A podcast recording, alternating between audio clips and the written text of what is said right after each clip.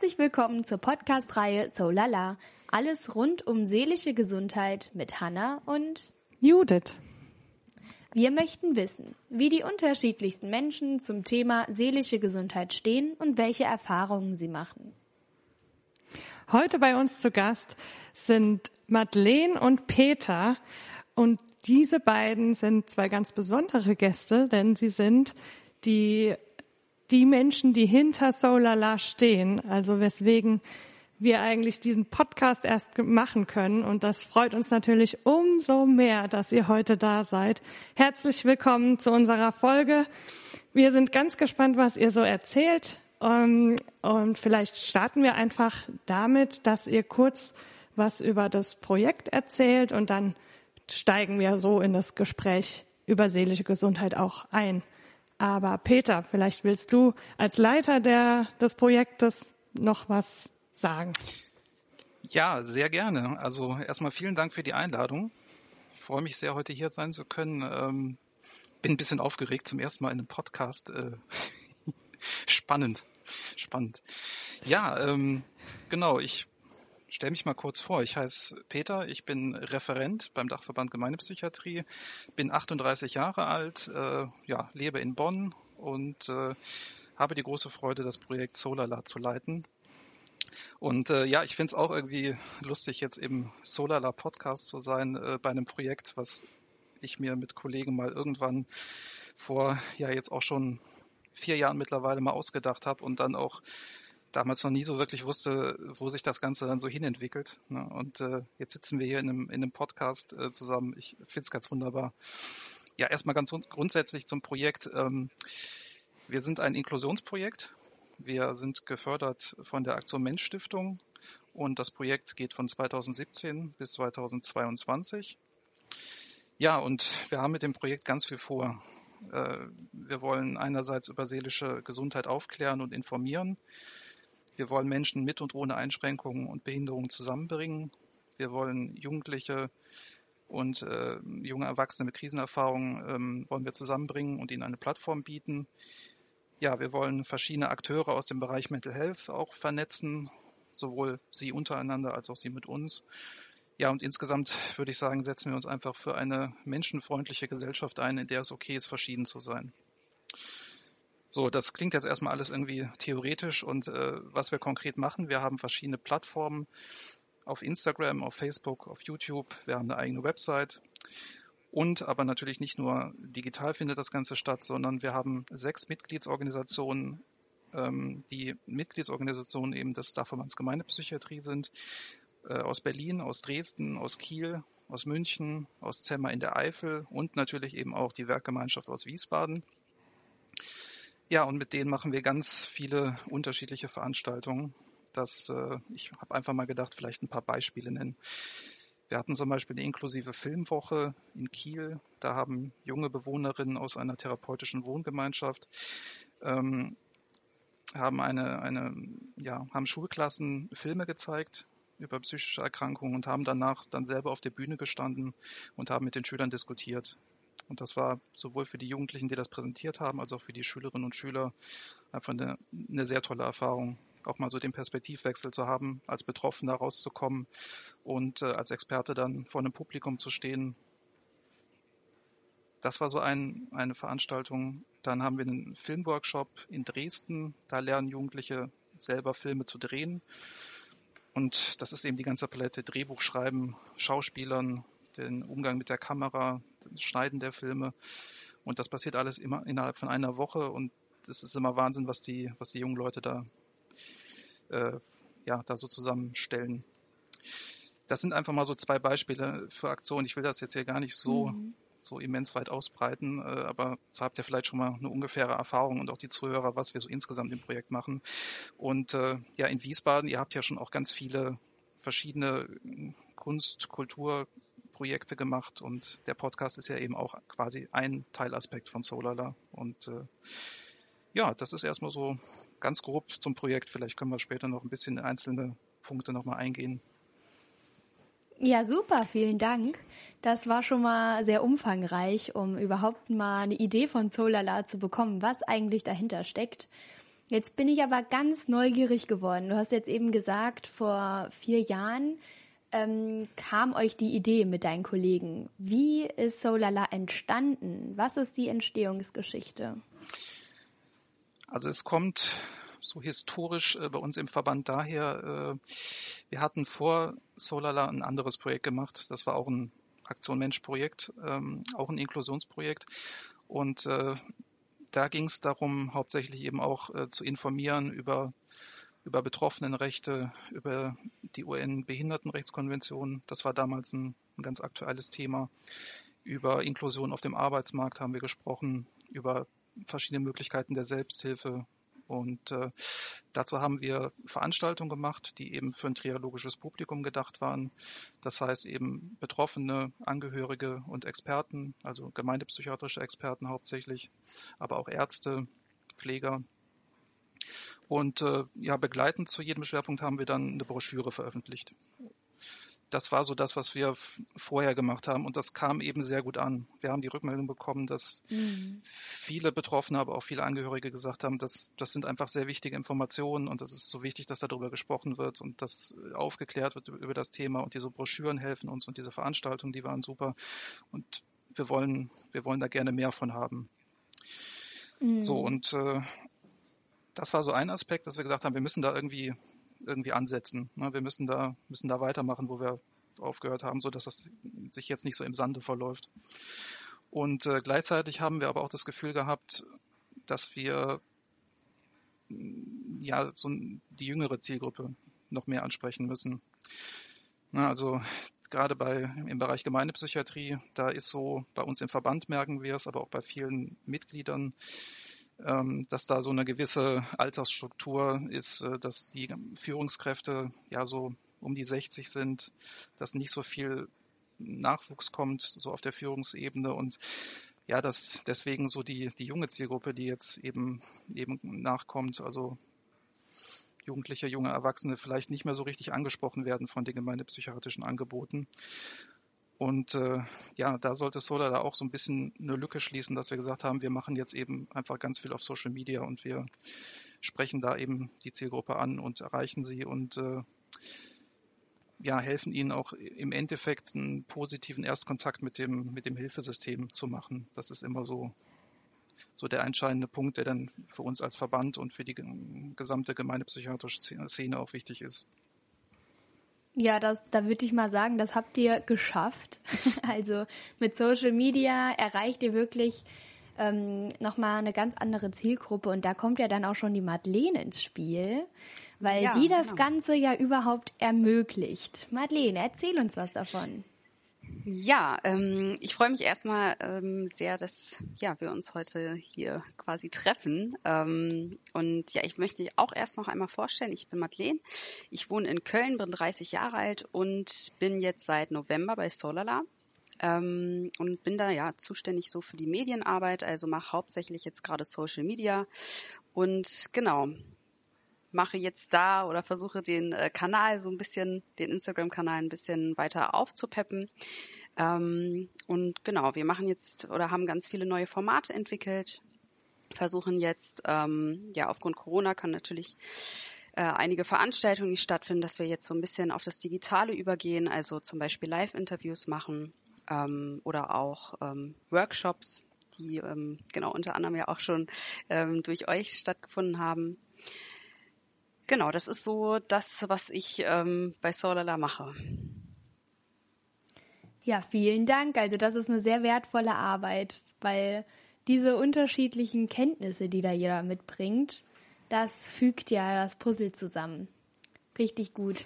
Ja, und gerade das, ähm, die, die Fähigkeiten, ne, mit den neuen Medien umzugehen und dieses wichtige Thema seelische Gesundheit an die Menschen zu bringen, heranzutragen und äh, greifbar zu machen, das ist ja gerade wichtig und das ist, machst du ja auch super. ja, danke schön. Ja, ich glaube auch tatsächlich, dass Instagram da ein ganz gutes Medium ist, ähm, um, wie gesagt, auch diese jüngere Zielgruppe zu erreichen. Also ähm, viele junge Leute sind auf Instagram aktiv und ähm, es ist natürlich schön oder wäre schön, wenn wir sie halt dadurch irgendwie catchen können, ähm, darauf oder darüber dann auch aufmerksam machen auf dieses Thema. Und ähm, genau, ich hoffe, dass sich da irgendwie dann auch so eine kleine Veränderung, also dass eine kleine Veränderung geben wird. Ähm, ich finde, man sieht das jetzt schon auf jeden Fall, dass ähm, vermehrt auch jetzt auf Social Media darüber gesprochen wird. Ähm, meiner Meinung nach kann es natürlich noch mehr sein. Ähm, und genau, ich denke aber, dass sich das zukünftig auf jeden Fall auch in eine positive Richtung gestalten wird.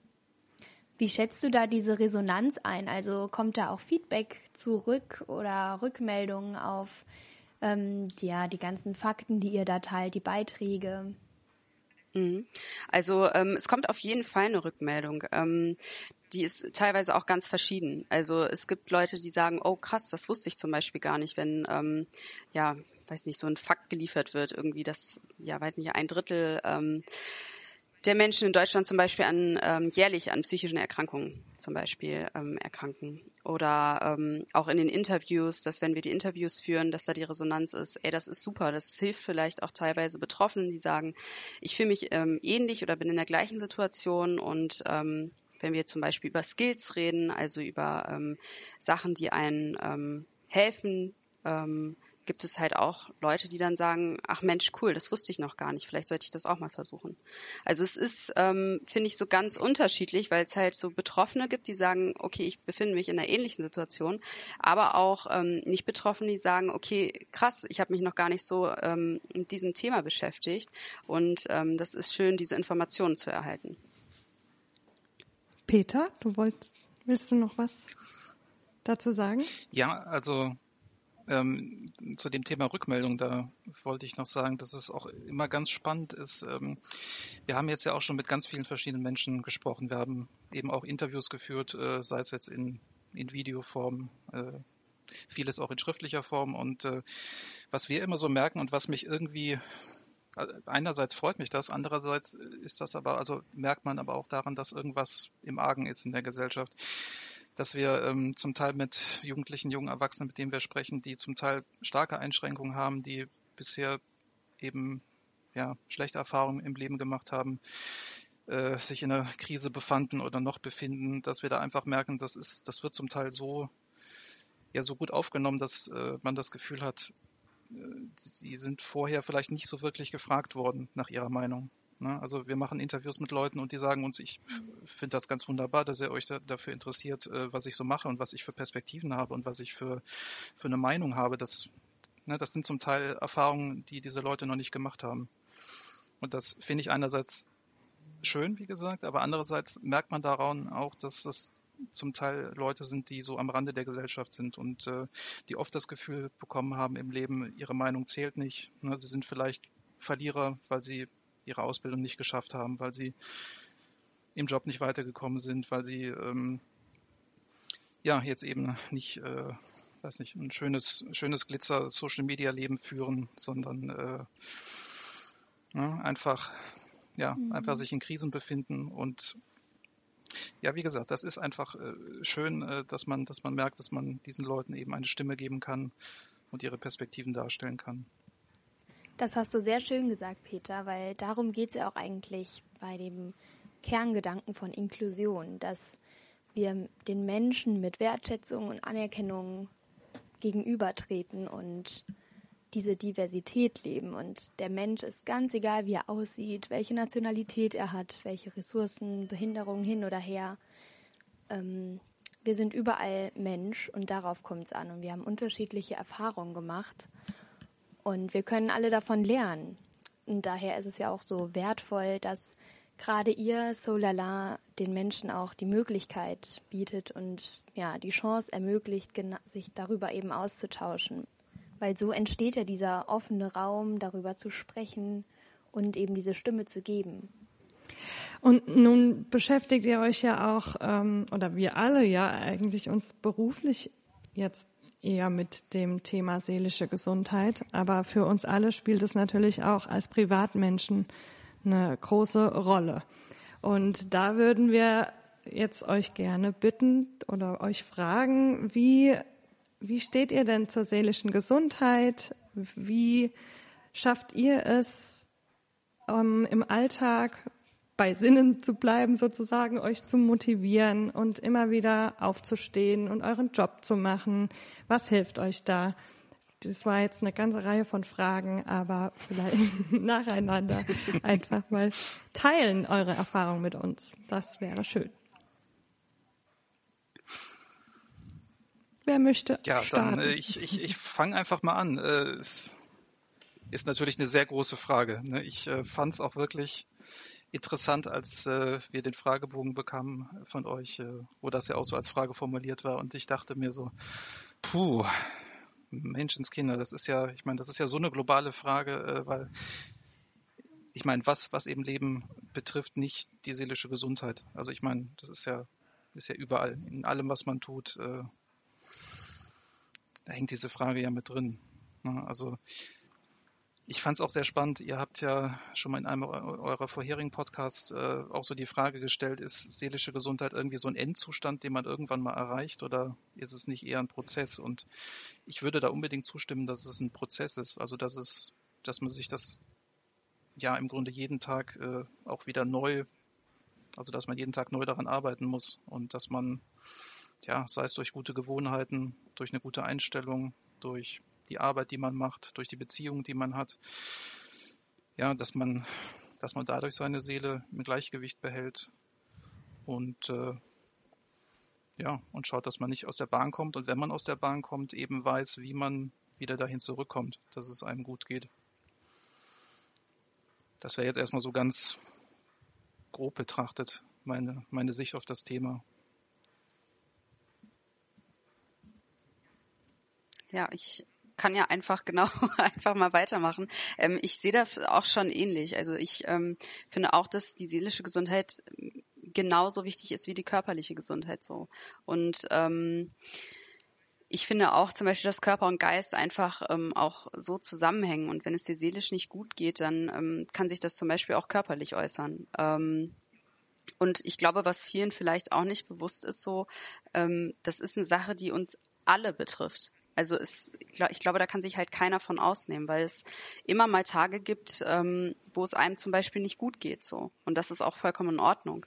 Und ähm, was mir persönlich zum Beispiel dann auch wichtig ist, was Peter auch schon gesagt hat, ist, dass man dann ähm, vielleicht ja weiß, wie man sich im besten Fall ähm, ja aus so einem schlechten Tag ähm, rausholt, was einem gut tut. Also bei mir ist es zum Beispiel, ähm, ich bin ja jetzt gerade im Homeoffice und ähm, ich merke halt, dass mir manchmal vielleicht auch, das kennen sicherlich auch viele, ähm, ja die Decke so auf den Kopf fällt. Und ähm, was mir dann hilft, ist, dass ich einfach rausgehe, dass ich zum Beispiel joggen gehe, laufen gehe, um auch diesen Kopf so ein bisschen frei zu kriegen. Ähm, oder auch dann einfach mal sag, okay, ich lasse jetzt alles liegen und ähm, hol mir ein Buch oder ähm, genau, quatsch dann irgendwie mit Freunden. Also das sind so meine, meine Energiequellen, ähm, wo ich halt so merke, okay, wenn ich jetzt irgendwie einen schlechten Tag habe, dann weiß ich, gut, das ähm, kann mir auf jeden Fall helfen, dass ähm, ich da vielleicht wieder ja eine positive Stimmung so bekomme. Ähm, was ich aber auch noch ganz wichtig finde, ist halt, dass ähm, wenn man vielleicht merkt, okay, ich kann mich da vielleicht nicht allein rausholen und auch ähm, mit den Freunden klappt es nicht, dass das also klappt es nicht, dass ähm, es halt so wünschenswert ist, dass man Hilfe in Anspruch nimmt, weil es ganz, ganz viel Hilfe im Prinzip gibt und ähm, dass man sich nicht scheut zu sagen, ah nee, vielleicht bin ich ja gar nicht so weit. Es gibt ja noch vielleicht Leute, die, die noch schlimmer betroffen sind, dass ähm, man das wirklich ernst nimmt, wie man sich fühlt. Und ähm, ich finde, jedes Gefühl darf ernst genommen werden so. Und ähm, genau, einfach nicht die Scheu haben. So.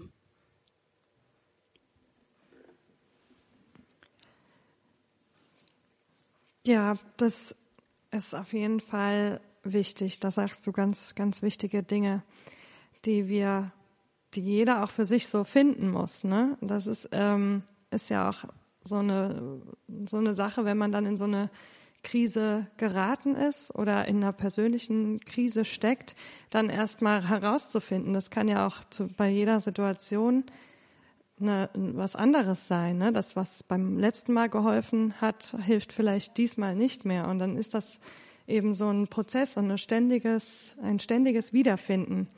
Und da ähm, dran zu bleiben und motiviert zu bleiben, das ist eben die, die Kunst dabei und das Wünschenswerte. Und da, wie du sagst, Madeleine, ist es eben auch wichtig, sich Hilfe zu holen und Unterstützung zu, zu bekommen, um das zu schaffen. Und äh, ich würde auch sagen, dass man darüber sprechen kann, ist vor allen Dingen wichtig und das auch erstmal lernt. Ähm, ich kann da auch einfach mal so ein bisschen biografisch erzählen, äh, dass ich einfach, äh, ich habe, wann war es? 2013 habe ich angefangen beim Dachverband Gemeinde Psychiatrie und äh, ja, habe da eben dieses vorherige Aktion Mensch Projekt übernommen und ja, ich kam ja nicht direkt aus dem Studium, aber ich war eben so Zwischenstudium und, äh, und Job dann auch so eine Zeit lang eben ohne Arbeit und äh, das, das hat so ein bisschen an mir genagt und mein Selbstbewusstsein war nicht so gerade das Beste, als ich da in den Job gekommen bin und hatte da relativ schnell relativ viel Verantwortung und äh, es hat auch irgendwie Spaß gemacht, aber ich hatte ganz oft so den Moment, wo ich dachte, das, jetzt geht's einfach nicht mehr weiter. Ne? Und äh, da habe ich einfach gemerkt, äh, und das ist eine Erfahrung, die habe ich vorher im Leben nicht so gemacht, dass, dass man einfach auch mal äh, Schwäche sich eingestehen kann und auch äh, ja, dem Arbeitgeber gegenüber und seinen Kollegen gegenüber eingestehen kann und dass man dann merkt, okay, ich werde dafür jetzt nicht ausgelacht oder ich werde dafür jetzt nicht gefeuert, sondern äh, ich stoße da auf ganz viel Verständnis und ich bekomme dann zu hören, ja, ich war in der ähnlichen Situation, mir hat da das und das geholfen und äh, und dass man einfach, dass man ermutigt wird, ähm, ja eben wie gesagt diese Schwäche zuzulassen, das einfach mal rauszulassen drüber zu sprechen und auf diesem Wege dann einfach ganz viel an Stärke dazu zu gewinnen. Auch, auch, dass man einfach merkt, ich bin da, ich bin da gar nicht alleine mit dem Thema. Ja, das, das, das wäre noch sowas, was ich, was ich da sehr, sehr wichtig finde, dass man, dass man eben schaut, dass man sich sowas selbst gegenüber eingestehen kann, aber dass man auch ein, ein Umfeld hat, äh, dass das auch akzeptiert und äh, ja, hm. das da, ist, da fällt mir aber auch so ein, dass du wahrscheinlich diese Schwäche meinst, dieses persönliche Gefühl des, des Schwachseins. Ne? Ich meine, wenn mhm. man wenn man jetzt so von Schwäche manchmal spricht oder Schwäche und Stärke, dann ähm, naja, wenn man so eine so eine Krise hat, dann ist es ja keine keine Schwäche in dem Sinne von wegen ich bin ein ja ich bin ein minderwertiger Mensch deswegen oder so. Also ne, wisst ihr, was ich meine? Das ist ähm, ähm, Stärken und ja. Schwächen werden ja oft als so stark ist das Anzustrebende und und schwach ist natürlich das ähm, das irgendwie auch minderwertige und eben das aber so eine so eine Krise keine keine Schwäche im Sinne von diesem Minderwertigem äh, bedeutet. Das ist auch nochmal ganz wichtig zu unterscheiden, finde ich, sondern einfach dieser persönliche Zustand, sich selbst schwach fühlen. Aber man, es ist ja keine Schwäche im, äh, von einer schlechten Charaktereigenschaft, die ich mir ausgesucht habe. Ne? Also ja, ich würde sogar eher von einer Stärke sprechen, wenn man ähm, ja den Zugang zu sich selbst hat und zu seinen eigenen Gefühlen und dann auch den Mut hat, sich dem Arbeitgeber und Kollegen auch anzuvertrauen. Und ja, da erschafft man ja selber auch eigentlich dieses unterstützende Umfeld und kann in den Austausch treten und auf Verständnis treffen. Das ist eine sehr wertvolle Erfahrung, die du da gemacht hast, Peter, und auch inspirierend für alle anderen Arbeitgeber und Kollegen. Ja, also ich denke, es hat so viel mit der, mit der eigenen Erwartung zu tun und vielleicht auch noch nicht mal so mit der Erwartung der anderen. Ne? Weil, wie gesagt, die, die Erwartung der anderen, die, das habe ich dann festgestellt, die war jetzt gar nicht so, wie ich mir das vielleicht ausgemalt habe. Und äh, ja, wo wir jetzt schon so von, von Seele und vom eigenen Zugang da, dazu sprechen, äh, ich komme so biografisch wahrscheinlich eher daher so, dass ich immer denke, es muss alles, muss alles perfekt sein. Ne? Es ist, äh, ich habe einen gewissen Anspruch an mich selber, wo das jetzt auch immer herkommen mag. Äh, aber na, das ist sowas, das, das nimmt man mit und äh, wenn man dann so das erste Mal so wirklich im, im Job ist und äh, ja, dann mit so einer Haltung rangeht und dann einfach so mit der Realität konfrontiert wird, dass die Dinge jetzt vielleicht nicht immer so funktionieren, wie man sie sich vorstellt. Und äh, das ist dann einfach so ein Moment, den man als Scheitern wahrnimmt. Aber äh, das ist dann ja vielleicht nur der eigene Anspruch und gar nicht das, was die anderen jetzt von einem erwarten. Und wenn man das auch mal für sich selber klar bekommt, das, das hilft einfach schon mal sehr. Aber wie gesagt, dafür braucht man auch das richtige Umfeld. Also ich kann mir vorstellen, dass bei, bei anderen Arbeitgebern das vielleicht anders gelaufen wäre. Ne, wo vielleicht auch eine andere Erwartung ist. Also ich, ich meine, ich habe Freunde, die arbeiten im, im Finanz- und, und Bankensektor und äh, wenn ich so mitbekomme, was da für ein Anspruch äh, auch herrscht, auch an die Leistungsfähigkeit und an die Durchsetzungsfähigkeit und an die ja, und auch an die, an so eine gewisse Härte, die man so mitbringt. Äh, da weiß ich jetzt nicht, ob das jetzt da auch so funktioniert hätte, wenn man einfach mal gesagt hätte, ich komme hier nicht weiter, ich brauche jetzt hier mal Unterstützung, ich äh, fühle mich da gerade nicht gut. Ne? also, aber das ist auch jetzt, äh, um da nochmal dran anzuschließen, das ist eben was, wo wir mit dem Projekt auch ein bisschen, bisschen nachhelfen wollen, dass man einfach insgesamt so ein bisschen, ein bisschen freundlicher, ein bisschen nachsichtiger miteinander umgeht in der Gesellschaft. Und ich denke, das können wir an vielen Punkten noch gebrauchen. Einen bestimmten Aspekt aus deinem Fragebogen, Peter, würde ich gerne nochmal ansprechen. Du hast nämlich den Buddhismus genannt. Das, äh, da habe ich einfach aufgehorcht. Das fand ich sehr interessant. Du hast geschrieben, oder der, ja, der Buddhismus ähm, hat ja hat zur Grundlage so ja die Welt so zu sehen, wie sie ist. Das spielt dann da in deiner in deinem Stand zur seelischen Gesundheit wahrscheinlich auch eine Rolle. Äh, ja, unbedingt. Also ich denke, das ist eine ganz notwendige Voraussetzung für seelische Gesundheit, dass man, dass man die Welt einfach so akzeptiert, wie sie ist und äh, dass man sich die Welt nicht irgendwie so konstruiert in seinen Gedanken, wie man sie gerne hätte, aber wie sie dann einfach in, im Endeffekt nicht funktioniert.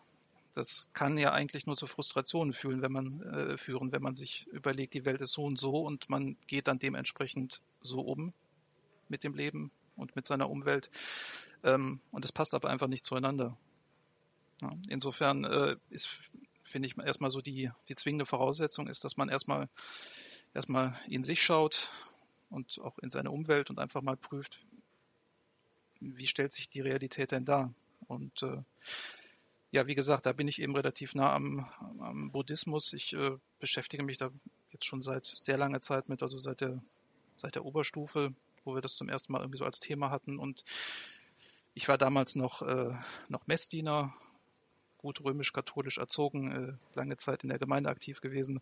Und ich konnte halt irgendwann so nichts mehr mit dem christlichen Glauben so wirklich anfangen. Und äh, da kam der Buddhismus, der jetzt auch gar nicht irgendwie sagt, da gibt's einen Gott, äh, auf den musst du hören, und äh, sondern der einfach sagt, prüfe einfach die Dinge, schau sie dir an, schau in dich selbst rein, eben hauptsächlich durch das Instrument der, der Meditation. Und äh, ich fand das einfach sehr, sehr heilsam und sehr, sehr positiv so an die Dinge ranzugehen. Und äh, ich würde auch behaupten, das hat mir auch in vielen schwierigen Lebensphasen sehr weitergeholfen. Das heißt, du, du meditierst auch äh, regelmäßig. Ist das auch so was, was dir dann in, in so einer Phase auch, also das macht man ja eigentlich dann regelmäßig oder ist es dann was, was du punktuell machst, wenn es dir schlecht geht? Nee, also ich versuche es schon regelmäßig äh, in meinen Tagesablauf einzubauen. Äh, wenn es gut geht, mache ich es jeden Tag 20 Minuten. Äh, ich schaffe es nicht jeden Tag. Äh, ärgere mich dann manchmal am Abend, weil ich mir denke, jetzt hast du, jetzt hast du wieder nicht meditiert, aber meistens klappt es schon. Und äh, ich würde schon sagen, seitdem ich das mache, ähm, weiß nicht, ist so in meine, meine Gedankenwelt mehr Ruhe eingekehrt und weiß nicht, mehr Fokussierung, mehr Konzentration. Und äh, ja, oftmals, ja, man, man, man merkt es nicht zwingend so während der Meditation, aber das äh, sagen ja auch mittlerweile Hirnforschung, die zu dem Thema ja auch betrieben werden, dass das einfach so, ein, so einen gewissen Umstrukturierungsprozess so im, im Gehirn und in der Gedankenwelt anstößt und äh, einfach ja sehr, sehr heilsam ist und äh, ja, dass zum Beispiel das, das Angstzentrum bei Menschen schrumpft, die lange Zeit meditieren. Ja, gibt da so eine ganz spannende Doku auf Arte, kam die, glaube ich, äh, wo sie da ja Zen-Mönche in den, in den Computertomographen geschoben haben und deren Gehirne äh, angeschaut haben und einfach gesehen haben, die haben ein viel, viel kleineres Angstzentrum als so der, der durchschnittliche Mensch. Und das wird eben unter anderem auf die Meditation zurückgeführt. Das ist ja interessant. Gerade, gerade weil, ähm, ja, gerade weil ähm, Menschen mit einer psychischen Beeinträchtigung ja auch viel mit Angst zu tun haben. Ne? Da ist das natürlich auch eine, eine interessante Erkenntnis. ja, also ich würde sagen, Meditation, äh, wer es noch nicht ausprobiert hat, sollte es auf jeden Fall mal machen. Also es, äh, es ist zwar schwieriger, als man sich das irgendwie so vorstellt, sich einfach nur hinzusetzen und einfach mal nichts zu machen. Das äh, klingt ja erstmal irgendwie einfach. Ne? Äh, aber sich dann wirklich nur auf den Atem zu fokussieren, das ist im Grunde ja so die einfachste Form der Meditation, ne? dass man sich, äh, dass man einfach darauf achtet, wie der Atem ein- und ausfließt. Man kann auch zählen währenddessen, ne? dass man so ein bisschen mehr den Fokus behält. Aber einfach nur das zu machen, ohne jetzt irgendwie groß an was zu denken oder wenn Gedanken kommen, die auch einfach wieder ziehen zu lassen, das ist äh, schwieriger, als man so meint. Also fand ich zumindest. Schwierig und herausfordernd mit Sicherheit, aber mit dem Ziel vor Augen, für ein paar Minuten im Hier und Jetzt anzukommen und Klarheit zu gewinnen, lohnt es sich, es einfach mal auszuprobieren. Hm, Madeleine, du nix zustimmt. Kennst du das und äh, hast du mit Meditation auch schon mal Erfahrungen sammeln können?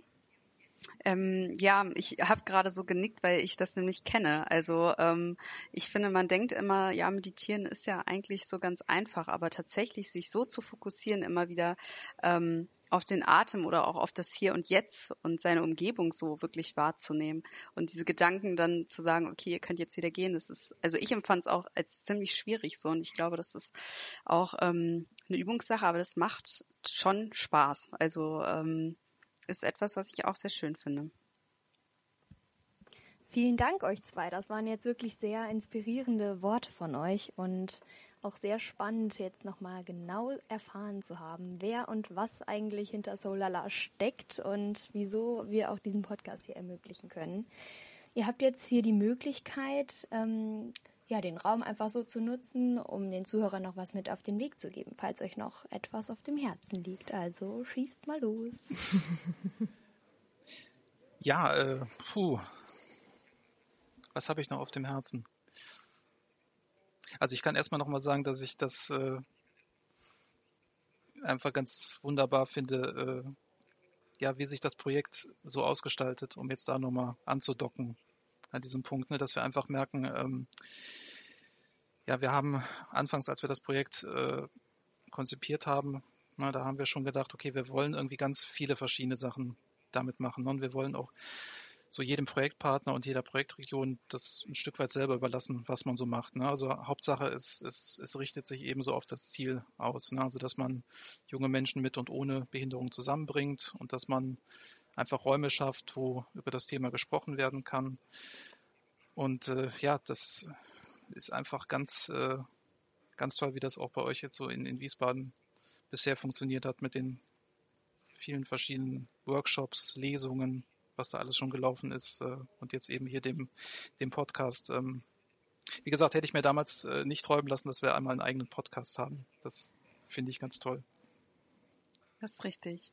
Ja, ich möchte mich auch einfach nochmal bedanken an euch zwei. Ähm, dass ihr uns hier eingeladen habt. Ich fand, das war jetzt echt ziemlich cool und die Zeit ging jetzt super schnell rum irgendwie, ähm, dass wir jetzt schon so am Ende sind. Ähm, genau, ja. Hat mir super viel Spaß gemacht. Ja, uns auch. Und wir bedanken uns bei euch ganz herzlich, dass ihr da wart. Ähm, es, ihr macht ja, wie gesagt, wirklich auch ein Stück weit dieses Projekt erst möglich oder uns. Das ähm, hier überhaupt veranstalten zu können. Also vielen Dank auch für, für eure, eure Werbung und allem, alles, was dazu gehört. Vielen, vielen Dank. Es war ein wundervolles Gespräch ich, und sehr inspirierend. Ich nehme ganz schön viel mit und dafür auch nochmal Danke. Und dann bleibt uns eigentlich nur zu sagen, alles Gute und bis bald. Tschüss. Vielen Dank. Tschüss. Macht's gut. Tschüss. Tschüss.